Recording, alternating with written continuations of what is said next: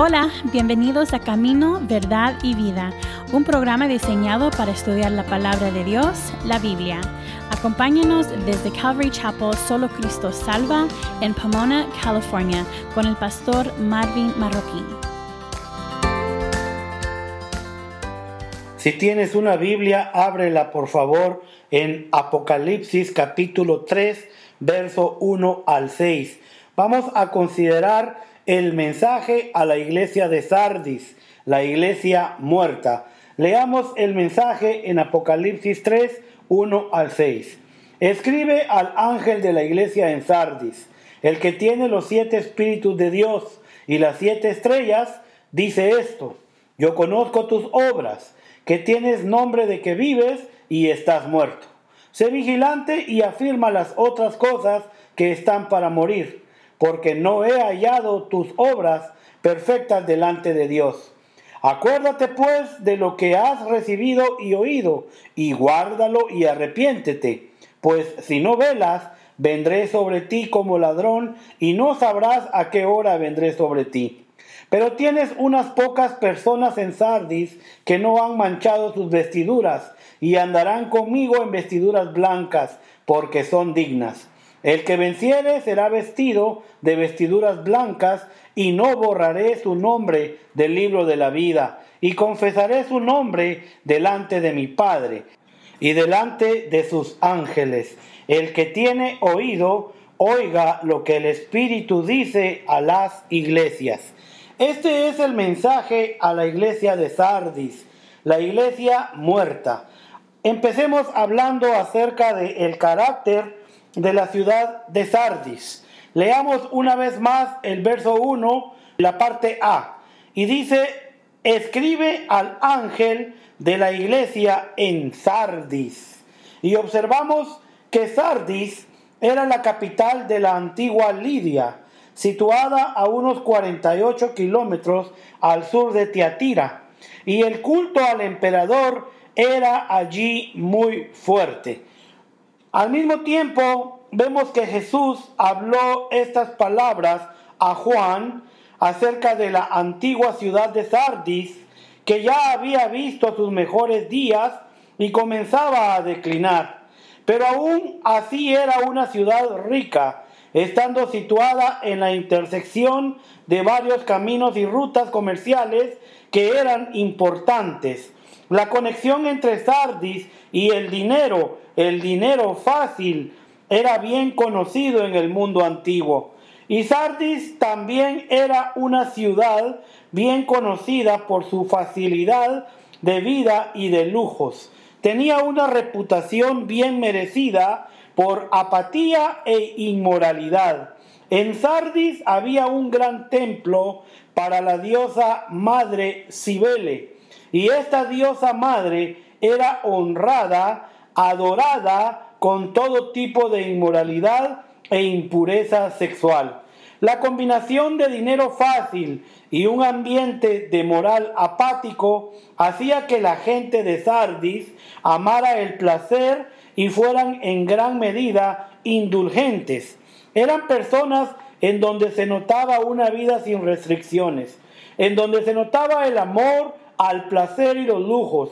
Sardis era la ciudad de los decadentes. Y es de interés el hacer notar que la primera moneda acuñada en Asia Menor fue acuñada en Sardis. Y estas monedas creadas de una forma burda fueron el inicio del dinero. Sardis fue el lugar donde nació el dinero moderno. Y a pesar de que la situación de la ciudad la hacía ideal para la defensa, mientras estaba la ciudad localizada en lo alto del valle Hermo, estaba rodeada por precipicios profundos que eran casi imposibles de escalar. Sardis ya había caído dos veces antes debido a la confianza excesiva y al fracaso de no poner guardias. Esta indulgencia esta falta de disciplina y dedicación fue la perdición de Sardis en unas pocas ocasiones diferentes. En el año 549 a.C., el rey de Persia, Ciro, había terminado el gobierno de Croesus al escalar los precipicios bajo el abrigo de la oscuridad. Y en el año 214 a.C., los ejércitos de Antíoco el Grande, número 3, capturaron la ciudad por el mismo método. El historiador griego Heródoto cuenta la historia de la caída de Sardis en los días de Ciro el persa. El rey Ciro había llegado a Sardis y halló que la posición de la ciudad era ideal para la defensa y al parecer no había manera de escalar el escarpado precipicio que amurallaba a la ciudad. Y él recompensaría a cualquier soldado de su ejército que pudiera encontrar una forma de subir a la ciudad. Y un soldado estudió el problema cuidadosamente y mientras él miraba, vio cómo un soldado que defendía a Sardis se le cayó su yelmo por las paredes de las murallas escarpadas y él observó al soldado que descendía por un pasaje secreto para recuperar su yelmo. Y él marcó el lugar del camino y condujo a un grupo de soldados hacia arriba en esa noche. Y cuando escalaron fácilmente los precipicios y llegaron a la ciudad, ellos no sintieron que debían tener un cuidado diligente, pues los encontraron indefensos los soldados de Sardis estaban tan confiados en las defensas naturales de su ciudad que no pensaron en tener una guardia diligente. Así que la ciudad fue fácilmente conquistada. Y curiosamente lo mismo sucedió casi 200 años después, cuando Antíoco atacó y conquistó a la ciudad que era confianzuda, la cual no preparó vigilias. Y fíjense bien cómo Jesús se describe a sí mismo a la iglesia de Sardis. Y les dice en la parte B del verso 1, el que tiene los siete espíritus de Dios y las siete estrellas, dice esto. Mientras Jesús se describe a sí mismo, él utiliza términos los cuales enfatizan su carácter como amo de cualquier poder espiritual y cualquier autoridad. La repetición del número 7 ayuda a indicar esto porque 7 es el número de plenitud en la Biblia y por lo tanto Jesús tiene la plenitud del Espíritu de Dios y la plenitud de la iglesia. Cuando les dice allí que Jesús es el que tiene los siete espíritus de Dios, observamos que Jesús tiene la plenitud del Espíritu de Dios en sí mismo. Y Él también tiene al Espíritu Santo en plenitud para dar a la iglesia. Cuando leemos Isaías capítulo 11, hablando del reinado del vástago de Isaí, si bien el tronco de David está caído, una vara o un vástago crecerá de sus raíces en la persona del Mesías y el Mesías se caracterizará por la plenitud del Espíritu Santo. El Mesías tendrá el Espíritu de Jehová, el Espíritu de sabiduría, el Espíritu de inteligencia, el Espíritu de consejo, el Espíritu de poder, el Espíritu de conocimiento y el Espíritu de temor de Jehová. Y eso solamente lo puede tener el Mesías. Por eso Jesús se identifica a sí mismo con la plenitud del Espíritu de Dios, porque Jesús es el Mesías. Y vemos ahí también que está dirigido a las siete estrellas. Jesús también tiene la plenitud de la iglesia en su mano. Sabemos que las siete estrellas presentan las iglesias por lo que Jesús dijo en Apocalipsis 1.20, cuando dijo que las siete estrellas son los ángeles de las siete iglesias. Y a través de estas cartas, cuando Jesús habla de los ángeles de las siete iglesias, Él habla no sobre un individuo, sino a toda la iglesia por medio de ese individuo. en la parte C del verso 1 podemos ver lo que Jesús sabe sobre los cristianos de Sardis, cuando les dice, yo conozco tus obras, que tienes nombre de que vives. Fíjate bien, una vez más podemos ver acá estas palabras cuando el Señor dice, yo conozco tus obras. Y como Jesús le dice a cada iglesia que hemos ya estudiado, Él también lo dice a la iglesia de Sardis. Lo que una iglesia es, lo que una iglesia hace, nunca está oculto de Jesús. Y les dice acá que ellos tienen nombre de que viven. Y eso significa que Jesús sabía que la iglesia de Sardis tenía solamente un nombre. Y esto es una reputación de vida y vitalidad. Pero si mirabas a la iglesia de Sardis como la ciudad de Sardis, todo parecía vivo y que estaba bien. Pero no debemos de tener la impresión de que Sardis era un lugar de difuntos, con el edificio destruido, con los miembros dispersos y con un pastor listo para renunciar. Al contrario, Sardis era una iglesia ocupada, con reuniones cada noche. Los comités abundaban, todo era un movimiento grande. Había promoción, había publicidad, había algo que sucedía en todo tiempo. Por lo tanto, esta iglesia tenía una reputación de estar viva, bien despierta, siempre ocupada, pero acá en el verso 1 de la parte D vamos a observar lo que Jesús tiene en contra de la iglesia de Sardis y les dice Jesús, y estás muerto.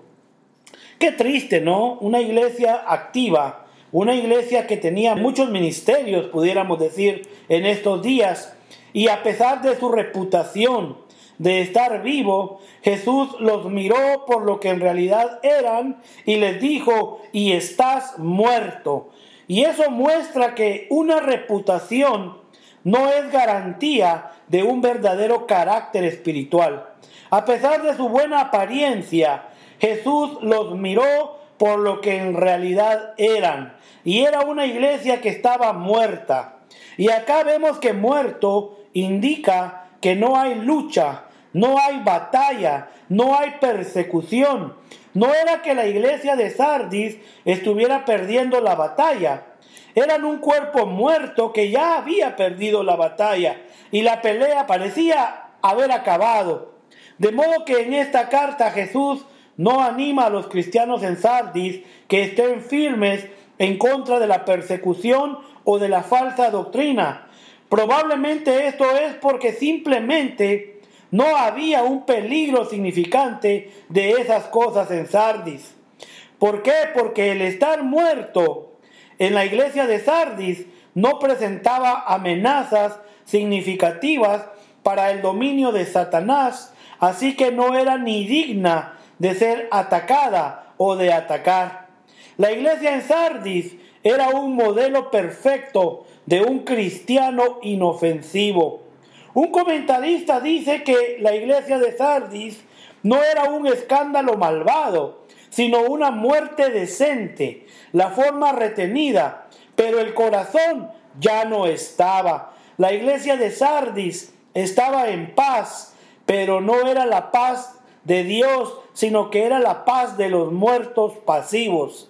Lo que Jesús quiere que esta iglesia haga, se lo declara en el verso 2 al 4 y les dice acá, sé vigilante y afirma las otras cosas que están para morir, porque no he hallado tus obras perfectas delante de Dios. Acuérdate pues de lo que has recibido y oído, y guárdalo y arrepiéntete. Pues si no velas, vendré sobre ti como ladrón, y no sabrás a qué hora vendré sobre ti. Pero tienes unas pocas personas en Sardis que no han manchado sus vestiduras y andarán conmigo en vestiduras blancas porque son dignas. Fíjate bien lo que el Señor les dice como primer consejo, lo que Él quiere que ellos hagan. Y les dice, sé vigilante De modo que esta primera instrucción de Jesús les dice que necesitan examinar y proteger, fortalecer todo lo que tienen. Y a pesar de que la condición espiritual de la iglesia de Sardis era mala, no estaba sin esperanza. Espiritualmente habían cosas que podían ser fortalecidas. Jesús no se había rendido por ellos. Y acuérdate bien, te hablé un poquito de su historia en la ciudad de Sardis, que fue fácilmente conquistada dos veces, fíjate bien. ¿Por qué? Porque ellos estaban bien guardados por unas piedras gigantes, por unos precipicios grandes que cuidaban la ciudad, pero ellos como ejército no estaban velando. Así que cuando fueron conquistados, no era que los ejércitos que atacaban abrumaban a Sardis, sino por la confianza excesiva. Eso fue lo que les hizo que se detuvieran de ser vigilantes, de modo que el estado espiritual de la iglesia de Sardis era un reflejo del carácter histórico de toda una ciudad. Y el Señor les dice primero que sean vigilantes, que no se dejen vencer tan fácilmente como fueron ya vencidos dos veces. Ahora les dice también, porque no he hallado tus obras perfectas delante de Dios. Y esto nos muestra que sus obras, a pesar de que estaban presentes, no habían llegado a la medida del estándar de Dios.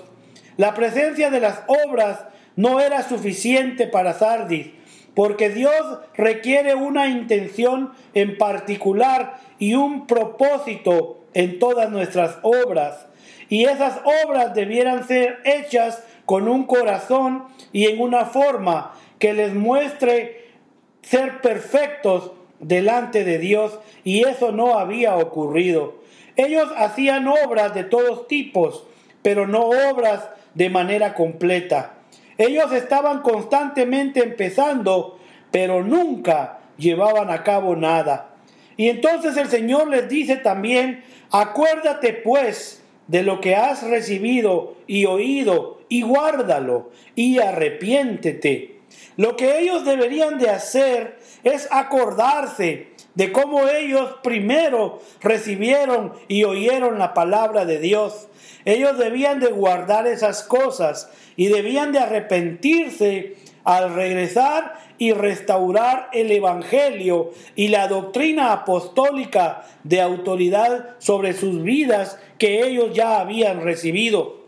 Y como ejemplo podemos observar lo que Pablo describió a los tesalonicenses en su primera carta en el capítulo 2, verso 13, cuando él habló del tipo de la recepción de la palabra que los de Sardis necesitaban también recordar.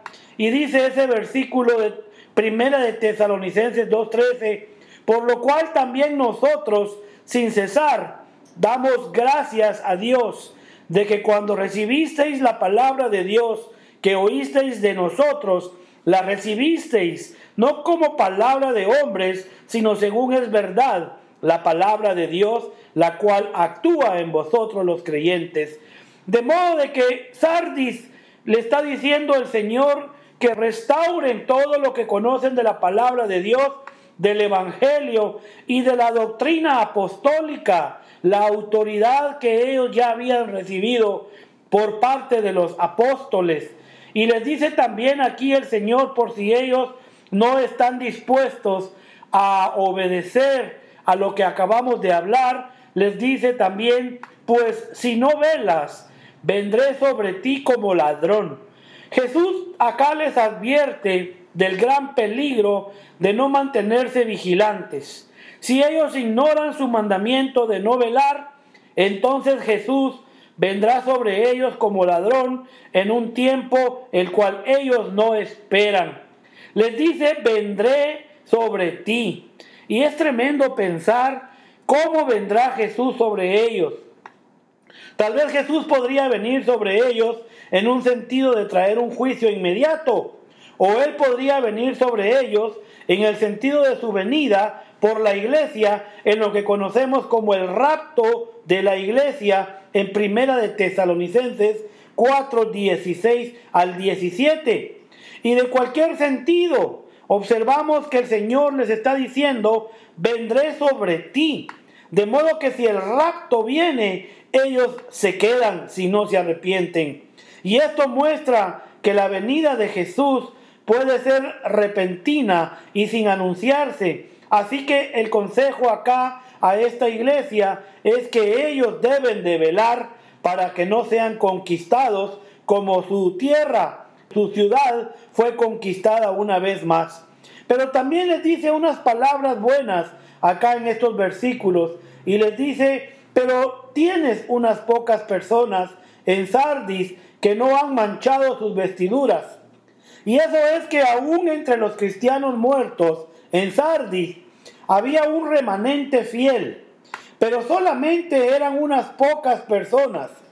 Si te recuerdas en Pérgamo, en Apocalipsis 2.14, y en Tiatira, Apocalipsis 2.20, que ya leímos, había algunos malos entre los buenos.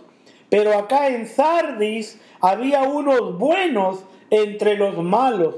Y eso hacía la diferencia por la cual el Señor les dice, que tienen unas pocas personas en Sardis que no han manchado sus vestiduras. Y eso es una cosa fabulosa para saber el día de hoy, que Dios siempre tiene un remanente y ese remanente de fieles siempre estará allí, porque en Sardis habían unas pocas personas aún fieles para el Señor. Había sido notable porque la ciudad tenía una reputación notable en inmoralidad. Y en una ciudad tan malvada, algunos entre los cristianos no se habían manchado a sí mismos al unirse con la inmoralidad o el pecado. Estas personas eran unas que no habían manchado sus vestiduras. Y veamos por qué Jesús se refiere a no han manchado sus vestiduras. Observamos que en aquel tiempo en la adoración pagana de aquel día no se podía acercar a los dioses paganos con ropas sucias. Y la analogía puede funcionar para la adoración de Jesús, porque Él da a sus santos vestiduras blancas, porque nosotros ninguno podemos acercarnos a Él, al menos que no tengamos eh, vestiduras blancas, y no como aquel tiempo que no podían ellos acercarse a los dioses paganos con ropas sucias, ahora nosotros nos podemos acercar al Dios verdadero con vestiduras blancas que Él nos da. Así que como el pecado es expresado bajo la noción de desnudez, así la santidad está expresada bajo la noción de vestiduras. Y dijo el Señor, y andarán conmigo en vestiduras blancas demuestra que Jesús también promete que estos santos de esta iglesia andarán con Él. Esta ilustración de una relación y amistad cercana es vista con Enoch, quien caminó con Dios y desapareció porque le llevó Dios, de acuerdo a Génesis 5:24. Cuando hablamos de estas vestiduras que Jesús da, son siempre vestiduras blancas. Y Sardis era una iglesia que estaba muerta debido a un compromiso con el pecado y ellos necesitaban recibir y andar en la pureza, en las vestiduras blancas que Jesús les podía dar. El blanco también en aquel tiempo era el color del triunfo para los romanos, así que las vestiduras blancas hablaban del triunfo final del creyente en Cristo Jesús. El Señor dijo, andarán conmigo. Y esa es la recompensa más grande que Jesús puede dar a sus seguidores. Los puros pueden tener una intimidad más grande con Dios, porque ellos están más interesados en las cosas de Dios. Y Dios promete el recompensar a ese interés tal como lo dijo Jesús en el Sermón del Monte en Mateo 5:8, cuando él dijo, bienaventurados los limpios de corazón, porque ellos verán a Dios. Y ahora en el verso 5 observamos una promesa de una recompensa. Y les dijo el Señor Jesús, el que venciere será vestido de vestiduras blancas, y no borraré su nombre del libro de la vida, y confesaré su nombre delante de mi Padre y delante de sus ángeles. Esta promesa es al que venciere, y ese que venciera será vestido de vestiduras blancas. Y Jesús identifica a los vencedores con aquellas pocas personas que no han manchado sus vestiduras, como lo acabamos de leer en el verso 4 de aquí de Apocalipsis 3. Estos vencedores usarán vestiduras blancas recibidas de Cristo Jesús. Y sabes una cosa, que la verdadera justicia es recibir la cobertura de Dios en lugar de intentar de cubrirnos a nosotros mismos. Si tú recuerdas, Adán y Eva trataron de cubrir su propio pecado, de acuerdo a Génesis 3:21, pero Dios les proveyó con una cubierta que vino de un sacrificio, Génesis 3:7. Y esto significa de que Dios se proveyó un sacrificio y por medio de Cristo Jesús podemos recibir esas vestiduras blancas de las que Jesús está hablando acá. Y también esa promesa de vestiduras blancas va acompañada de lo que dice aquí en este mismo verso que dice, y no borraré su nombre del libro de la vida. Y por esto debemos de entender que los vencedores tienen asegurado su ciudadanía celestial. En el mundo antiguo, la muerte o ser un convicto criminal podía borrar el nombre de un antiguo ciudadano del libro de la ciudad el cual era el registro de la ciudad. Y acá Jesús está diciendo que si deseamos permanecer en el rol como ciudadanos de Dios, debemos de vencer. Porque todo mundo del mundo antiguo conocían esto que les acabo de decir, que cuando alguien moría o era un convicto criminal, su nombre era borrado del libro de la ciudad. Y acá Jesús les promete a ellos que conocen esto que estamos hablando y les dice, no borraré su nombre del libro de la vida. Y esa es una promesa grande, hermanos. Jesús está diciendo, si nosotros deseamos permanecer en el rol como ciudadanos de Dios, debemos de vencer. ¿Por qué debemos de vencer? Porque hay un libro de la vida. Y ese libro estará abierto y se hará referencia en el día del juicio. Y esto significa que el libro de la vida es real y una cosa más, y será leído. Y dice Apocalipsis 20, verso 12, y vi a los muertos grandes y pequeños de pie ante Dios, y los libros fueron abiertos, y otro libro fue abierto, el cual es el libro de la vida, y fueron juzgados los muertos por las cosas que estaban escritas en los libros según sus obras. Como les acabo de decir, Apocalipsis 20:12 declara tal cosa. Hay un libro de la vida y este determina si vamos al cielo o al infierno. Esto significa que el libro de la vida es muy importante, porque también en Apocalipsis 20:15 nos dice la escritura que el que no se halló inscrito en el libro de la vida fue lanzado al lago de fuego. Ese lago de fuego arde con azufre, hermanos. De modo que hay un libro de la vida. Y el conocer que nuestros nombres estén escritos allí nos debe de traer un gran gozo. Pero debemos de entender que nos debemos de regocijar.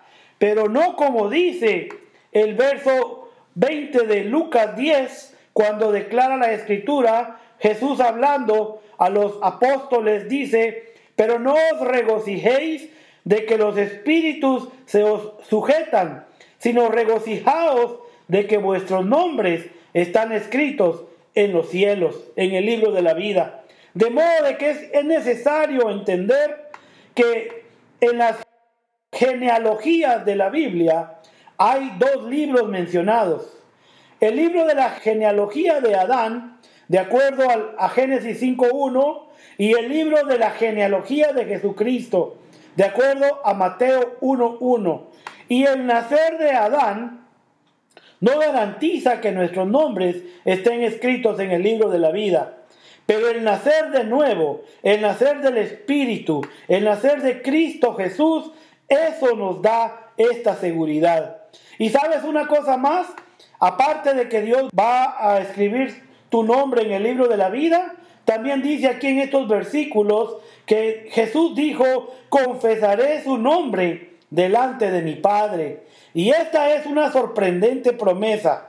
Simplemente tiene sentido de que estemos dispuestos a confesar el nombre de Jesús y Él nos va a confesar delante de su Padre. Y eso es importante para nosotros el día de hoy, hermanos. El aceptar a Jesús es tan importante, pero es mucho más importante el saber que Jesús nos ha aceptado a nosotros.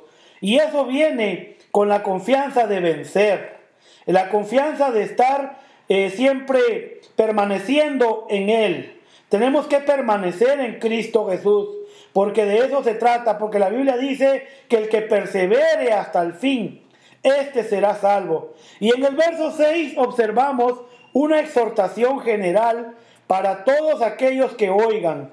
Y dice el verso 6, el que tiene oído, oiga lo que el Espíritu dice a las iglesias. Aquí la promesa viene para todos aquellos que oigan. El que oiga. Y todos nosotros debemos de escuchar lo que el Espíritu Santo le dice a las iglesias de Sardis y nos dice a nosotros el día de hoy.